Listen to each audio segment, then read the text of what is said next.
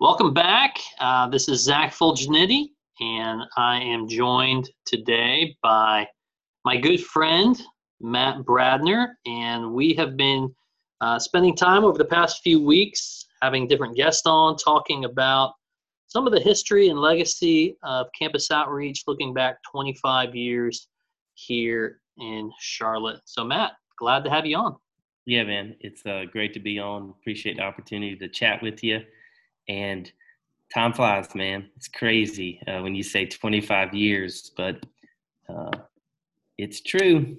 It's true, man.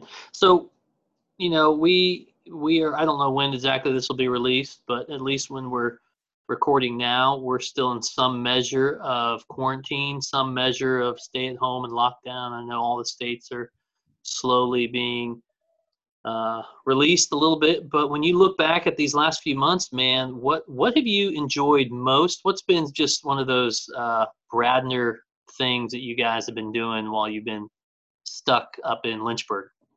Yeah, you know, I, I think somebody asked me recently, you know, how it's been, and and my first response was, I mean, there's seven of us, and um, I mean, currently eight. Maybe we'll get get to it, but there's seven of us uh, at the same house and property for the past I don't know how many weeks, and overall we're doing great. I mean, you know, uh, occasionally I, I will you know joke with Benson and tell him, hey, I hid something out in the woods for you just to get him out in the house, and uh, I run and throw a smartie in the backyard. Um, but other than that, uh, you know, I think we probably enjoy the we enjoyed the weekends and normally, uh, you know, our oldest is is going around the world playing Pokemon. Uh, we've got another one who's in theater, music, another one in theater, and then rock climber. And so weekends are just crazy. But we've been together, uh, a lot of dinners together, conversations, game nights, etc. So I, I, just would say we've appreciated the slower pace. Uh, we haven't taken it for granted. Um, you know, in many ways, my work is busier than ever because I used to be able to say, "Oh, sorry, I can't help you. I'll be in Charlotte," um, but now I'm not going anywhere, and so it, it's just it's busier. I've had to work that out, but just love being with the family. And man, you know, there's the cliche: the days are long, the years are short. And you know, I, I got a 16 year old now. He's about to be a junior in high school, and uh, you know, I got a 14 year old, 12, 10, 5. I got a lot of year olds, but it's just flying by. So I'm just really grateful for it. That's good, man.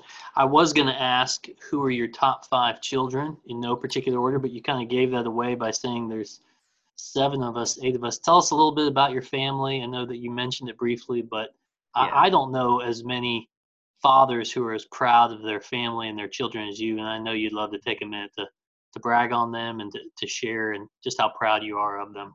Yeah, thanks, man. So, uh, so Julia and I, we've been married for 19 years and actually met through a mutual friend in campus outreach when we were in college, different schools. And uh, we got married in 2001, and then our first, we actually miscarried in 2004. And we were, no, no, we miscarried in 2003. And we were uh, you know, without getting into it, that was a really big time for us. Uh, we, we, we, that was one of our early experiences how God uses trials and the timing of them for his purposes, specifically in parenting, because up to that point, we just thought we wouldn't have said this, but parenting was a right. It was something we were entitled to. And the reason why is because when you get married, what does everybody ask you? When are you guys going to start having kids? If you get asked that long enough, you start to think, I guess it's just a decision. It's just up to me. And and after we miscarried, something happened where where I remember we just were like, wow, like um, are we going to get to experience this? This isn't if we decide to, it's if God decides to. And that little little shift was a privileged mentality, so that when we had Isaiah, um, it was just a gift from God. Psalm 127 3. So I say that to say, yeah, man, my kids are awesome. Um, they're uh, Isaiah 16. He's brilliant. He's uh, this is not hyperbole. He's literally, you know, this considered one of the top Pokemon trading card game. It's a card game players in the world. uh, somebody once thought that I like it was Pokemon Go, and they pictured me driving him around, you know, catching, um, you know, Pokemon. But uh, and so uh, seeing him, you know, we have always been about uh, celebrate or cultivate unity, celebrate individuality with our kids. And I think when Isaiah got into Pokemon, and everybody saw mom and dad are willing to help our kids, help their kids run after their dreams. If you will work hard, mom and dad will do whatever they can to help you be the best in it. I think that kind of unlocks something in our other children where they said, Who am I and what am I about? And so Toby's 14, he's really into music, and you know, he's released eight songs in the last couple months. He's got two more that are his best yet by far about to be released. Uh, and and I just think there's something there about it's almost if you people say like what's in the water that the Bradner kids drink, I just think they know if we work hard, mom and dad will help us succeed. Now the problem with that is that my 10 year old daughter wants a YouTube channel, right? She's like, I can be famous, you know? And we're like, no. Um, but so yeah, so Col- uh, Toby's 14, Coleman's 12. He's very smart, wants to be a meteorologist, and he also would love to participate in the Fortnite World Cup. Uh, so he's a gamer. And then Eliana's 10. She's into crafting and has such a, a wonderful heart. She is always up for an adventure. And then there's Benson, man. Benson's five years old, and, and he is just an adventurer. Um, he no matter how good the day is when we lay down at night he says daddy let, i just want to pray that we can have an adventure tomorrow you know it, it's like uh, nonstop expectations so uh, and and he, he is benson joseph named after two of my great mentors i'll speak at least i know about one of them here I, uh, we talked about this at the New Year's conference when you were interviewing me, but I wish that our youngest could spend more time together. When they met each other at the conference, probably wasn't for the first time, but I, I remember seeing them say, yep. I can pick you up. No, I can pick you up and challenging one another and just going back and forth. And they're, you know, they have a lot of similarities. Youngest child syndrome, I guess, but they're, yeah. they're a lot of fun. Yeah, 100%. Patton and Benson would be, uh, you know, Julie and I joke that I, I've had to learn how to talk in marriage because I was raised by my dad and brother and we used to just grunt at each other. You know, just walk by the hall uh, and be like, "Man, I love that guy." Uh, that would be Benson and Patton. Just yes, uh, yes. Uh, you know, so nothing else needed. So, um, Matt, this is off the cuff, but you have traveled a lot, and you've traveled with Isaiah a lot. If you uh, what's the favorite place you've traveled, whether just for a memory or a place that you've been or an experience, just favorite place that you have gotten to visit and travel? Uh, yeah, it's a great question because we have we've we've been all over the world. I, I, think the I love I love great cities that have a major river running through them. Uh, there's something about a, a, standing in a city w- alongside the river, and so two places come to mind. One is London, uh, being at the Tower Bridge having just went uh, to Westminster with Isaiah standing there. Um, just a beautiful moment. And another one would be uh, been here twice now, Melbourne, Australia. So Melbourne, similar, uh, unbelievable river. The thing I liked about Melbourne was number one, both times we went, and it's a beautiful time of the year, and the people are just very friendly and cheery. And so uh, both of those places. I, mean, Berlin, Germany was amazing. Um, we've been a lot of places, but but London, London is a place that I desperately want to take Julia to. And actually, we were going to go back in August. Uh, the Pokemon World Championships was going to be in London, uh, but that's canceled, obviously. I really want to take Julia back uh, to London. I don't think I could get her to Australia. Oh, the places Pokemon will take you. It's crazy. It is uh, crazy. So crazy, buddy. Well, Matt, you um, you were uh, around and you've been around this ministry a long time. I've been asking everyone on this just how how'd you come to faith? How'd you come to Christ? Would love for you to yeah. take a minute and just share that briefly and just yeah. let us be reminded of how God worked in your life. Yeah. So um, I went to UNC Charlotte on a soccer scholarship in August of 1995. And when I went to, when I showed up at Charlotte, I, I was literally about three things in this order soccer, uh, and then social or partying, and then enough school to keep the first two going. That was what I was about. And my spiritual life wasn't uh, on the list, I didn't think. Um, actually, I met a girl at preseason who was on the women's soccer team. Her name was Lindsay, and Lindsay Franklin ended up being involved with campus outreach, but she wasn't a believer at the time. I met her uh, at a men's and women's soccer function, and then I saw her at an off campus party one night. And uh, she was refilling at the keg, and that's where I was headed. Uh, I joked with my kids at the Coca Cola station, and I decided to ask her out. Obviously, I guess I was feeling good, Zach. Um, and she said, No, I can't. Uh, I said, You want to go out next Tuesday? She said, I'm sorry, I can't. I said, Well, where are you going? She said, I'm going to this on campus Christian meeting. And I said, uh, well, that's didn't you know that's where I was going to take you? And her eyes got really big. Yep. And uh, and she, I was like, this is easy. She was like, really? So we went to this uh, meeting, and uh, it wasn't a campus outreach meeting. I don't know what organization it was, but 15 minutes in, uh, the songs they sang, the language they used, we looked at each other, and I said, uh, "You you enjoying this?" And she said, "No." And and that's all I needed to say. Let's get out of here. And I'll never forget walking out of Holshouser or Scott at UNC Charlotte, thinking, "I guess Christianity is not for me." That was my thought. Right about the same week, uh, I heard just a little knock on my dorm room door, 11th floor of Moore Hall. And it was a guy named Joe Naramore and it, this was the first year that campus outreach was in north carolina and joe was boldly normal that's what i would say. He was so bold about his faith but he was normal in that he would talk about anything sports partying you name it. And joe began to share the gospel with me and it was really through many conversations with joe through my, my entire first semester where he would pull out his little day timer and he would write a note and he would leave it with me. And uh, the Word of God, uh, the seed of the Word being planted in my heart and mind. And pretty much, Zach, the way I would say it is, I, I, I pretty much was like, you know what? Um, I'm hearing these claims of Christ and life in Him. Uh, I'm gonna test them. And so, man, I ran as hard as I could my first semester to find life, and I got kicked out of the dorms. I almost got kicked off the soccer team uh, two baseball players I ran with. They both got kicked off the baseball team for some stuff we did.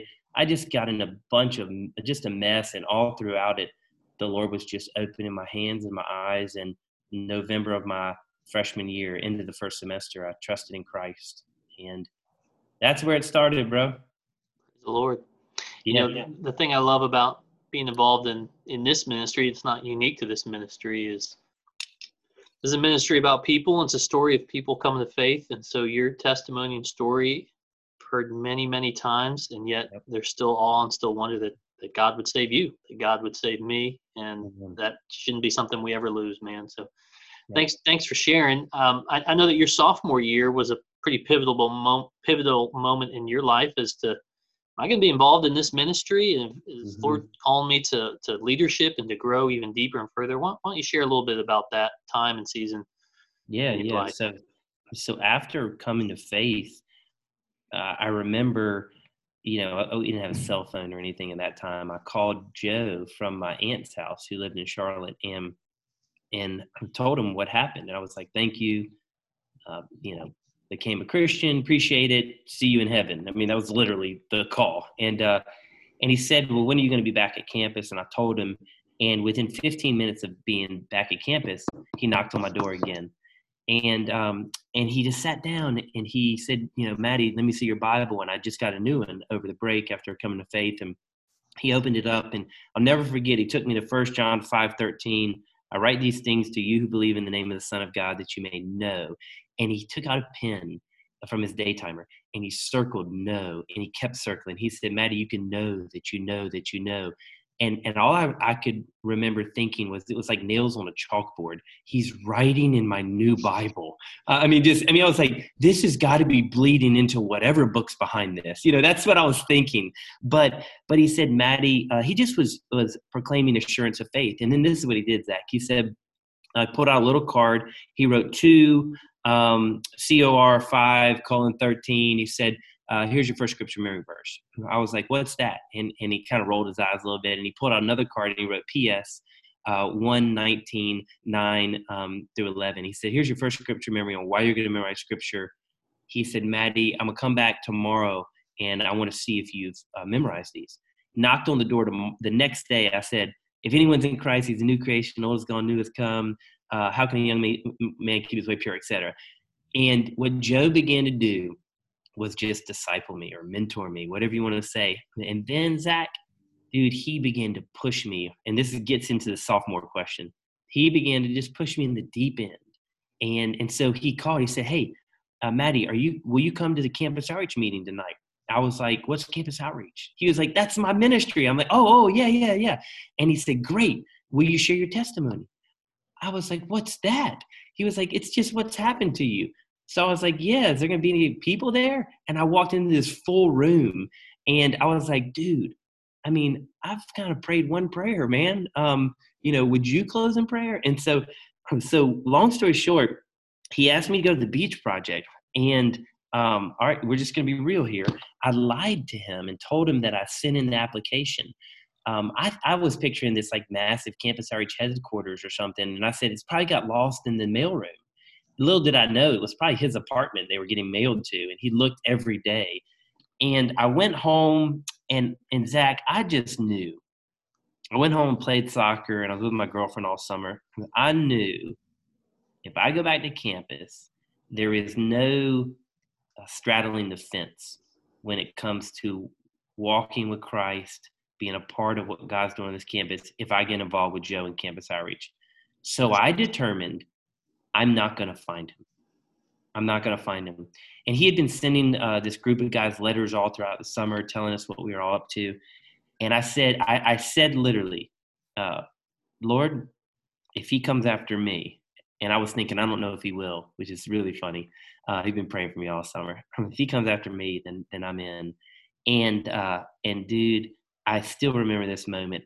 I walked into the soccer locker room, which, if you know a Division One athletic program, uh, nobody can. It's very hard to get in a soccer locker room or any any sport. The locker room. I walked up to my locker, and I was probably about ten feet away, and I could see a note hanging from the side of my locker, and I instantly could tell the handwriting. It's Joe Naramore's lefty handwriting, and my heart literally began to race. How did he get in here? And it just said Flashy B, and that was the nickname at the time. He said Flashy B. I'm so excited for what God's going to do. Uh, here's my prayers, and I just knew, okay, Lord, uh, then I'm in. Uh, so, so yes, that was a that was a crazy, um, just way that God again pursued me through a man, and would never would never have it any different. But but I was definitely, uh, you know, a little reluctant going into my sophomore year. There's a lot of things that are remarkable about that, Matt. Um, probably more than anything that st- sticks out to me is someone handwriting you a letter over the course of you the know, summer. Listeners, do you know what that is? Not an email, not a yeah. text that he got his pen and paper out and wrote you letters. And uh, that really wasn't that long ago, Maddie. That's that's in the mid to late '90s, and uh, world's changed a lot campus yeah. outreach has changed a lot. I know that you've been around since that time, and one of the things I I always love to ask guys who've been around since the 90s are just how has the ministry changed? But but more than that, what are just some of those stories, man, that we don't want to lose as a ministry that we just die laughing that we say we we can't believe this used to be us or this happened. I'd love for you to share a couple of those stories if if any comes to mind. Yeah. Um let me think about this. I, think uh, I think there was just this amazing uh, privilege to be a part of what God was doing, but also the you know one of the ways I think we've gotten better is we've gotten sophisticated in the way that we relate to people, administrations, etc. But when you look at the life cycle of the way organizations or businesses start, there's a pioneering phase, and people are taking new ground. And I just feel a little privileged uh, to be a part of that and the CEO. Now, for those if they got hurt by it or whatnot, I definitely don't feel privileged in that sense. But here's an example. So you know because you've directed many of our New Year's conferences, and you know the planning that goes into it, etc. Well, when, when I was just about when I was early on staff and I was showing to have leadership and influence in the movement it was before we launched into a new territory.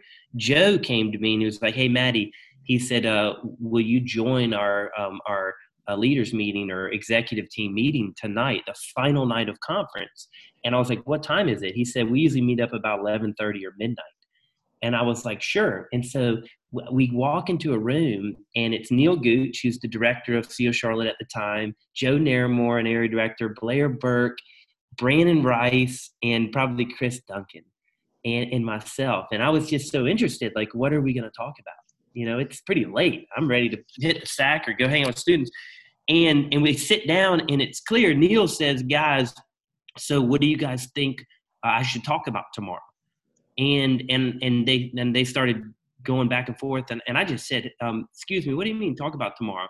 And they said oh sorry we're planning neil's final talk. Um, neil's going to write his final talk. It's now 12.30 in the morning and he's going to write his final talk. Now, if you remember those well, back in the day, those talks were like they were pretty long talks. They're long like talks, hour and a half talk. But but I was just amazed that number one, um, the spirit of we want to hear from God. What does He want to say? But also just the what would you call that? Like just the um, uh, audacity it, you're you building know, to, the plane while you're flying it. There you go. That's it, man. I knew you had a phrase for it. So, so long story short, the, the thing I'll bring up. So that's kind of the early days. Let's get together and write a talk at almost one in the morning, and and then the guys, other Neil's Neil was just very serious. You know, like help me, let's build this out. And the guys, it's just too late, right? And so they were um, making smart aleck comments here and there. And long story short uh, Neil fired off some comment to Brandon Rice, and and it was kind of that athletic ribbing going on. And Brandon, in this epic moment, he he said, uh, "Why your hands so yellow?" And uh, and to to understand, Neil had been juicing for a while. Uh, he'd been on a juice diet, and and I hadn't noticed it, but my man's hands were glowing like an ultraviolet lamp. And all of a sudden, everybody looked at his hands, and it was literally like um, Han Solo with like lightsabers. And man, we lost it. And uh, we, anyways, we laughed, we giggled, and then finally we just ended the meeting about 1.30 because nobody could do anything but focus on the Neil had to still go write his talk and deliver it. Oh man, yeah, and, and it was a deep talk and and so helpful. So so anyways, uh, just some of those. I mean, the other thing, some of the retreats we would do, Zach. Oh man, we would definitely do retreats that were the men's retreats were definitely lacking discernment in the burly man competitions and I don't, I don't know if you remember those you somebody would start with a shirt and if you if, if you challenged them to do something and they didn't do it, then you got the shirt. And you get 60 guys in a cabin in the mountains with that sort of background wasn't very good. no, we don't we don't do those anymore. But uh, hey, the Lord used them. The Lord he used did, them, right? Yeah, those are um, those are uh, in many ways great days.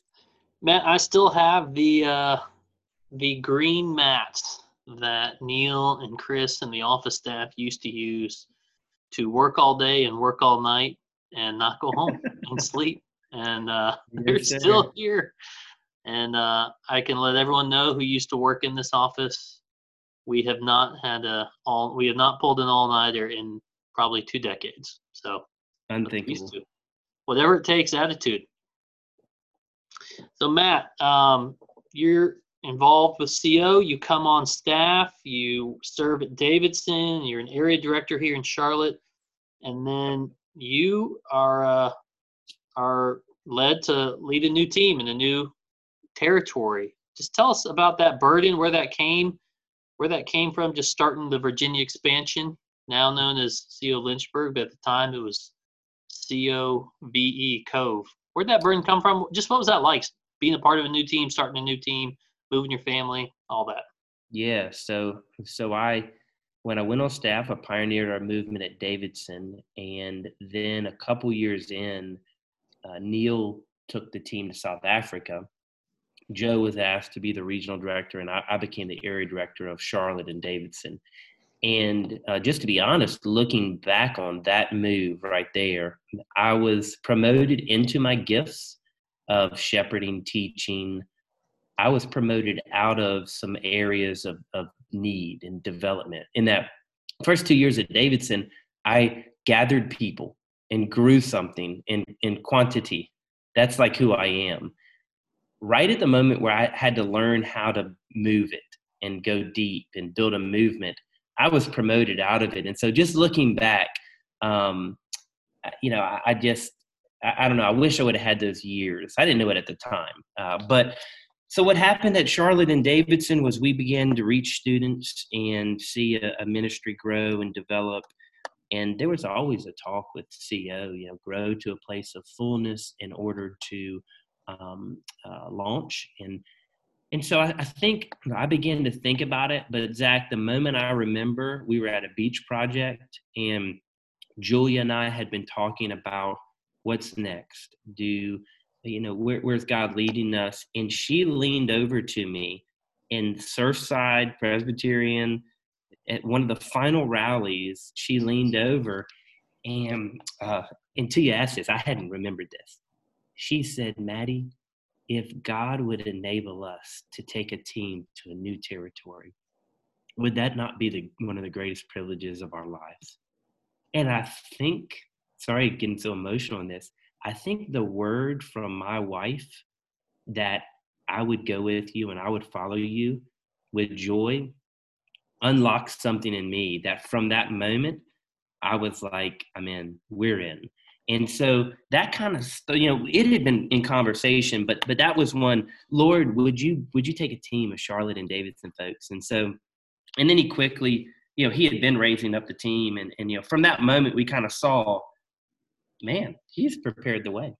And so we looked at, you know, I initially wanted to go to Chapel Hill, man. I wanted to go uh, to the Triangle, but but Rupert had already planned on going there, and so we started looking at Virginia, and uh, yeah, man, we we just started scouting it out, looking at the campuses, and it quickly all roads led to Richmond, and then we went to the uh, our campus touring trip, and we went to VCU, and I'll never forget it, man. We're at this the, the trip, and this is like my future, you know, job and life, and where I'm to live, and all the guys are joking. Where's the campus? Where's the campus? Because it's in the city and it's like, is that the campus? Is that the campus? And I remember I was irritated. I'm like, I understand this is really funny to you guys, but we're trying to figure out where I'm gonna live, you know?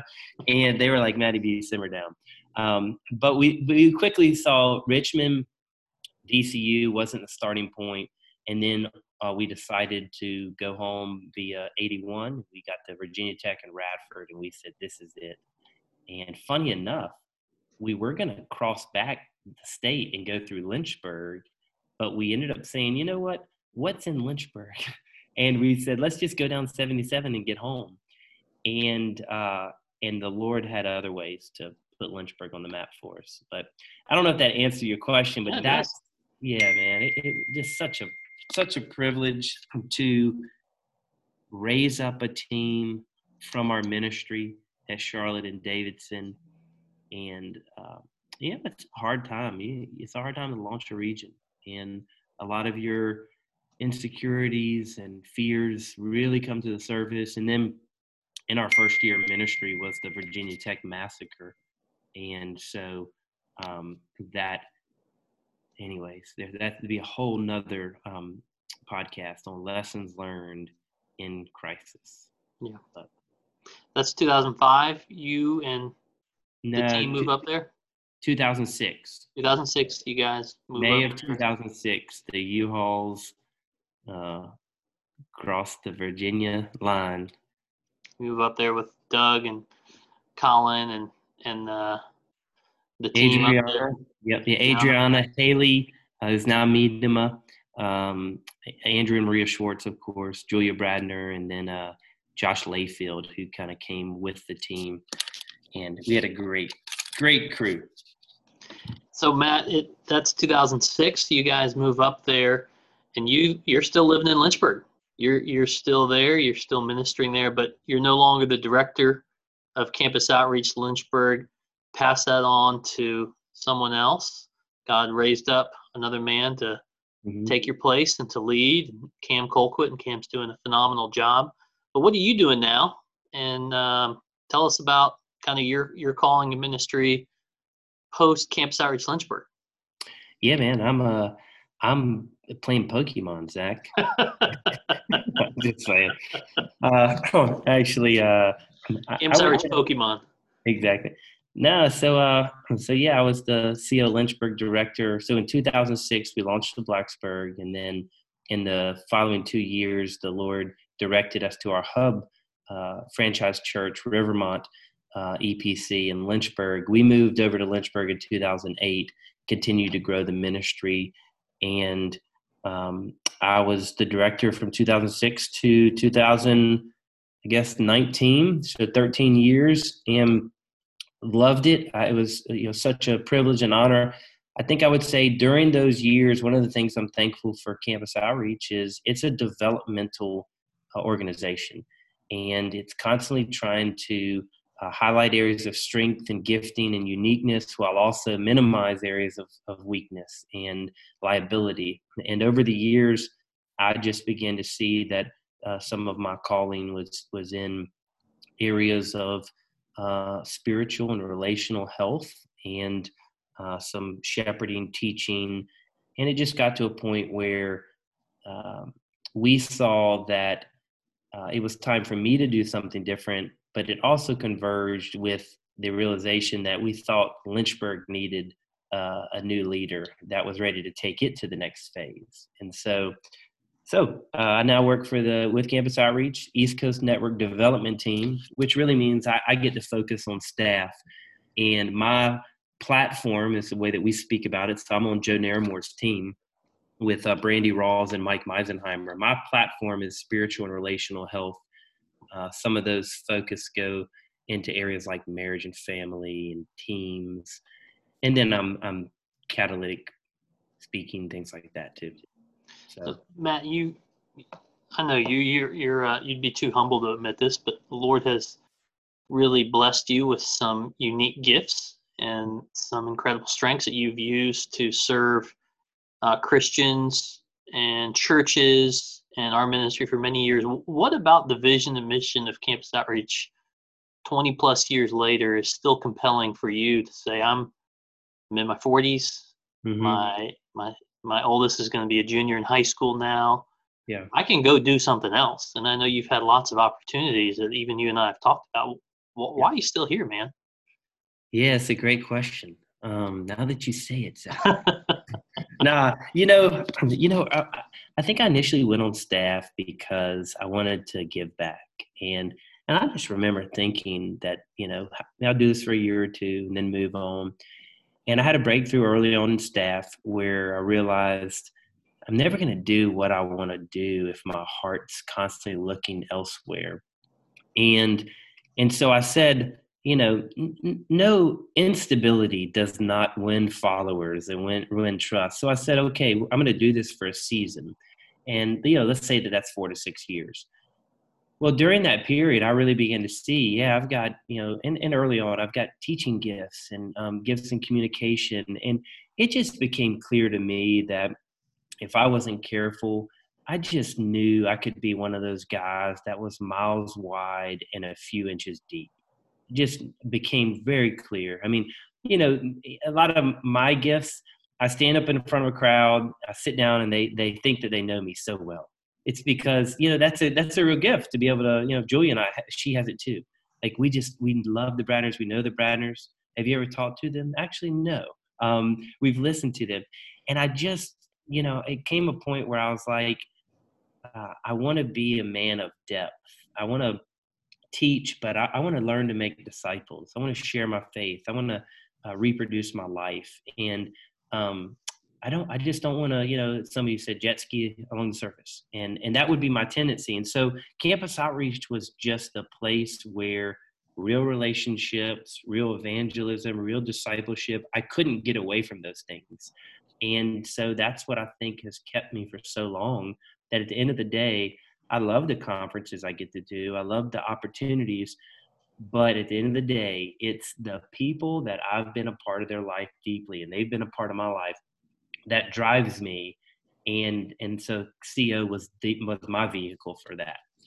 Um, and then yeah, man, when I was transitioning out of the previous um, role, I definitely had some opportunities but I just felt like Campus Outreach gave me the best platform to continue to operate in my giftings. And I sought the advice from a number of mentors in and outside of Campus Outreach. And I just felt like, you know what? Uh, the focus that I'm going to focus on, I think it's needed. And so I want to, uh, I want to do it for another season. So, great. Yeah, those are some of the things that come to my mind. And one of those things you're focusing on is marriage and family health and enrichment there. Tell us a little bit about what you're doing because it's it's not a new focus, but it is a new role and, and someone devoting their time, energy, and efforts to strengthening the marriages and families uh, yeah. pretty much full time. I know that's not your only responsibility, but we've never had anyone devoted to this in the capacity that you have. Tell us a little bit about that and what yeah. you're doing.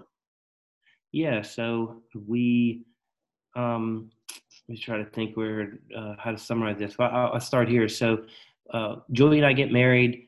We are very different. I mean, we're so different. We thought we were the same person, uh, which is so laughable. Um, that's what a crush will do to you. And, uh, and, and we we had great chemistry, extremely low compatibility. Uh, we're just opposites in, in the way we view life and do life. And so what that resulted in was we would get in a marital problem, which was usually because of something I did. And it's not a joke. It really is because of something I did. And then we would get together and we'd work through it, man. And we'd come up with this, some principle. And part of our gifting, we would put some language to it. And those principles would help us and we would share them with our friends, right? Because that's what we do. We lead. And it would start helping others. So we just became known as the Bradners have just thought about this marriage thing more than others and then family thing. And so in 2013, we got asked to do a seminar, the Global Staff Conference.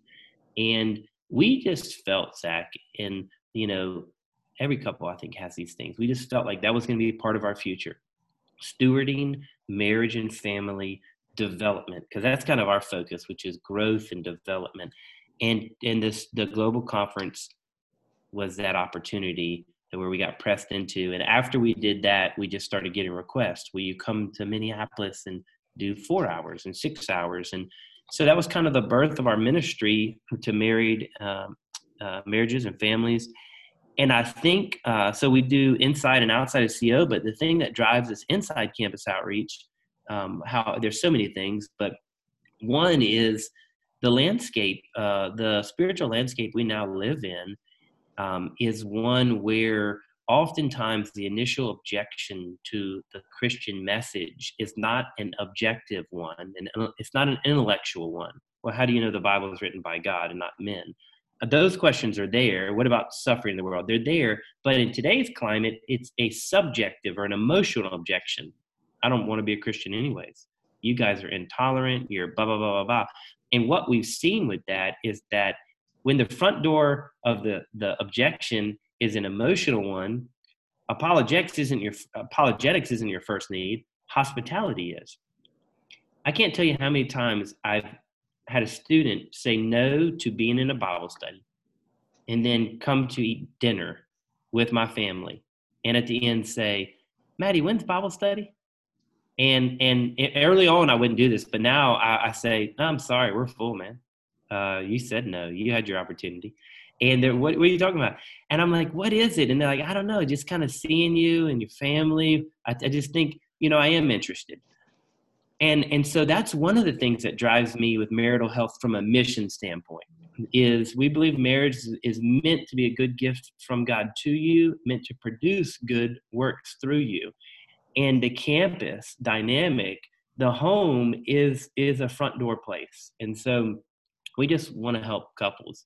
And the last thing I would say, dude, you know me, uh, and, and you know Paul Paul Billings calls me the the Proverbs Christian or something like that. Um, our marriage stuff is inspirational and practical. And uh, it, you know there are so many people that are doing such good theological marriage material that we would point people to. But what we've seen zach is that a lot of christians can define the, the role of a husband have no idea how to live out the relationship. We focus on describing a relationship that honors god that would push you toward a role as opposed to the other way around. So that's a little uniqueness. And that's why some churches are gravitating to us because they're like, for years, we've heard, here's the role, here's the role, here's the role, while behind closed doors, this does not look like Christ in the church. And so we're just very practical. And, uh, and we get a platform to do it with campus outreach. And so, yeah, buddy. And Matt, your some of your material is being spread beyond campus outreach. If anyone's listening to this and wants to check out some of your material, where would they go? Yeah, www.coupleminutes.com. That's probably the um, best place. So, coupleminutes.com is all about providing content to spark a conversation. Uh, we, you know, we talking with Joe Naramore, we just started saying, uh, how many really significant conversations do you think our couples have. And, and honestly, it's hard because that's what you do for a living. You go to the campus, have significant conversations. You come home, do you want to have another one? It's very hard. So we said, well, what can we do in order to promote the likelihood of that? Well, we're going to provide the content, the questions. All you have to do is create the time for it. And so that's what Couple Minutes is about. And yeah, it's definitely being resourced beyond CO. Um, and but it's with campus outreach couples and alumni in mind. Well, Matt, you have been a tremendous friend and partner and mentor. And I think back to, I believe it was 2017, where for some reason you and I thought, let's lead the Beach Project together again. let's do this. And I, the, I, I, think I think you led it. Uh, I, I, think I, I promoted it. and what I was thinking of is that video that I showed of uh, the Parks and Rec scene where uh, Chris Traeger says, Everyone is amazing. And Ben comes and says, You're all fired. And that's yeah. how we work together, Matt. Not quite like that, but you have always been a, uh, a great a great friend and I love working with you and glad and privileged that we still get to partner together to serve campus outreach and serve God's kingdom together. So thanks yeah. thanks for being on, man. Well, thank you. And, and I would say, Zach, thank you for making us better as a movement. You ask serious, honest questions, and um, it's just that that's why I think we're still around. So thanks, buddy. Thanks, Matt. Thanks, everyone, for listening. Hope you've enjoyed this time, and God bless.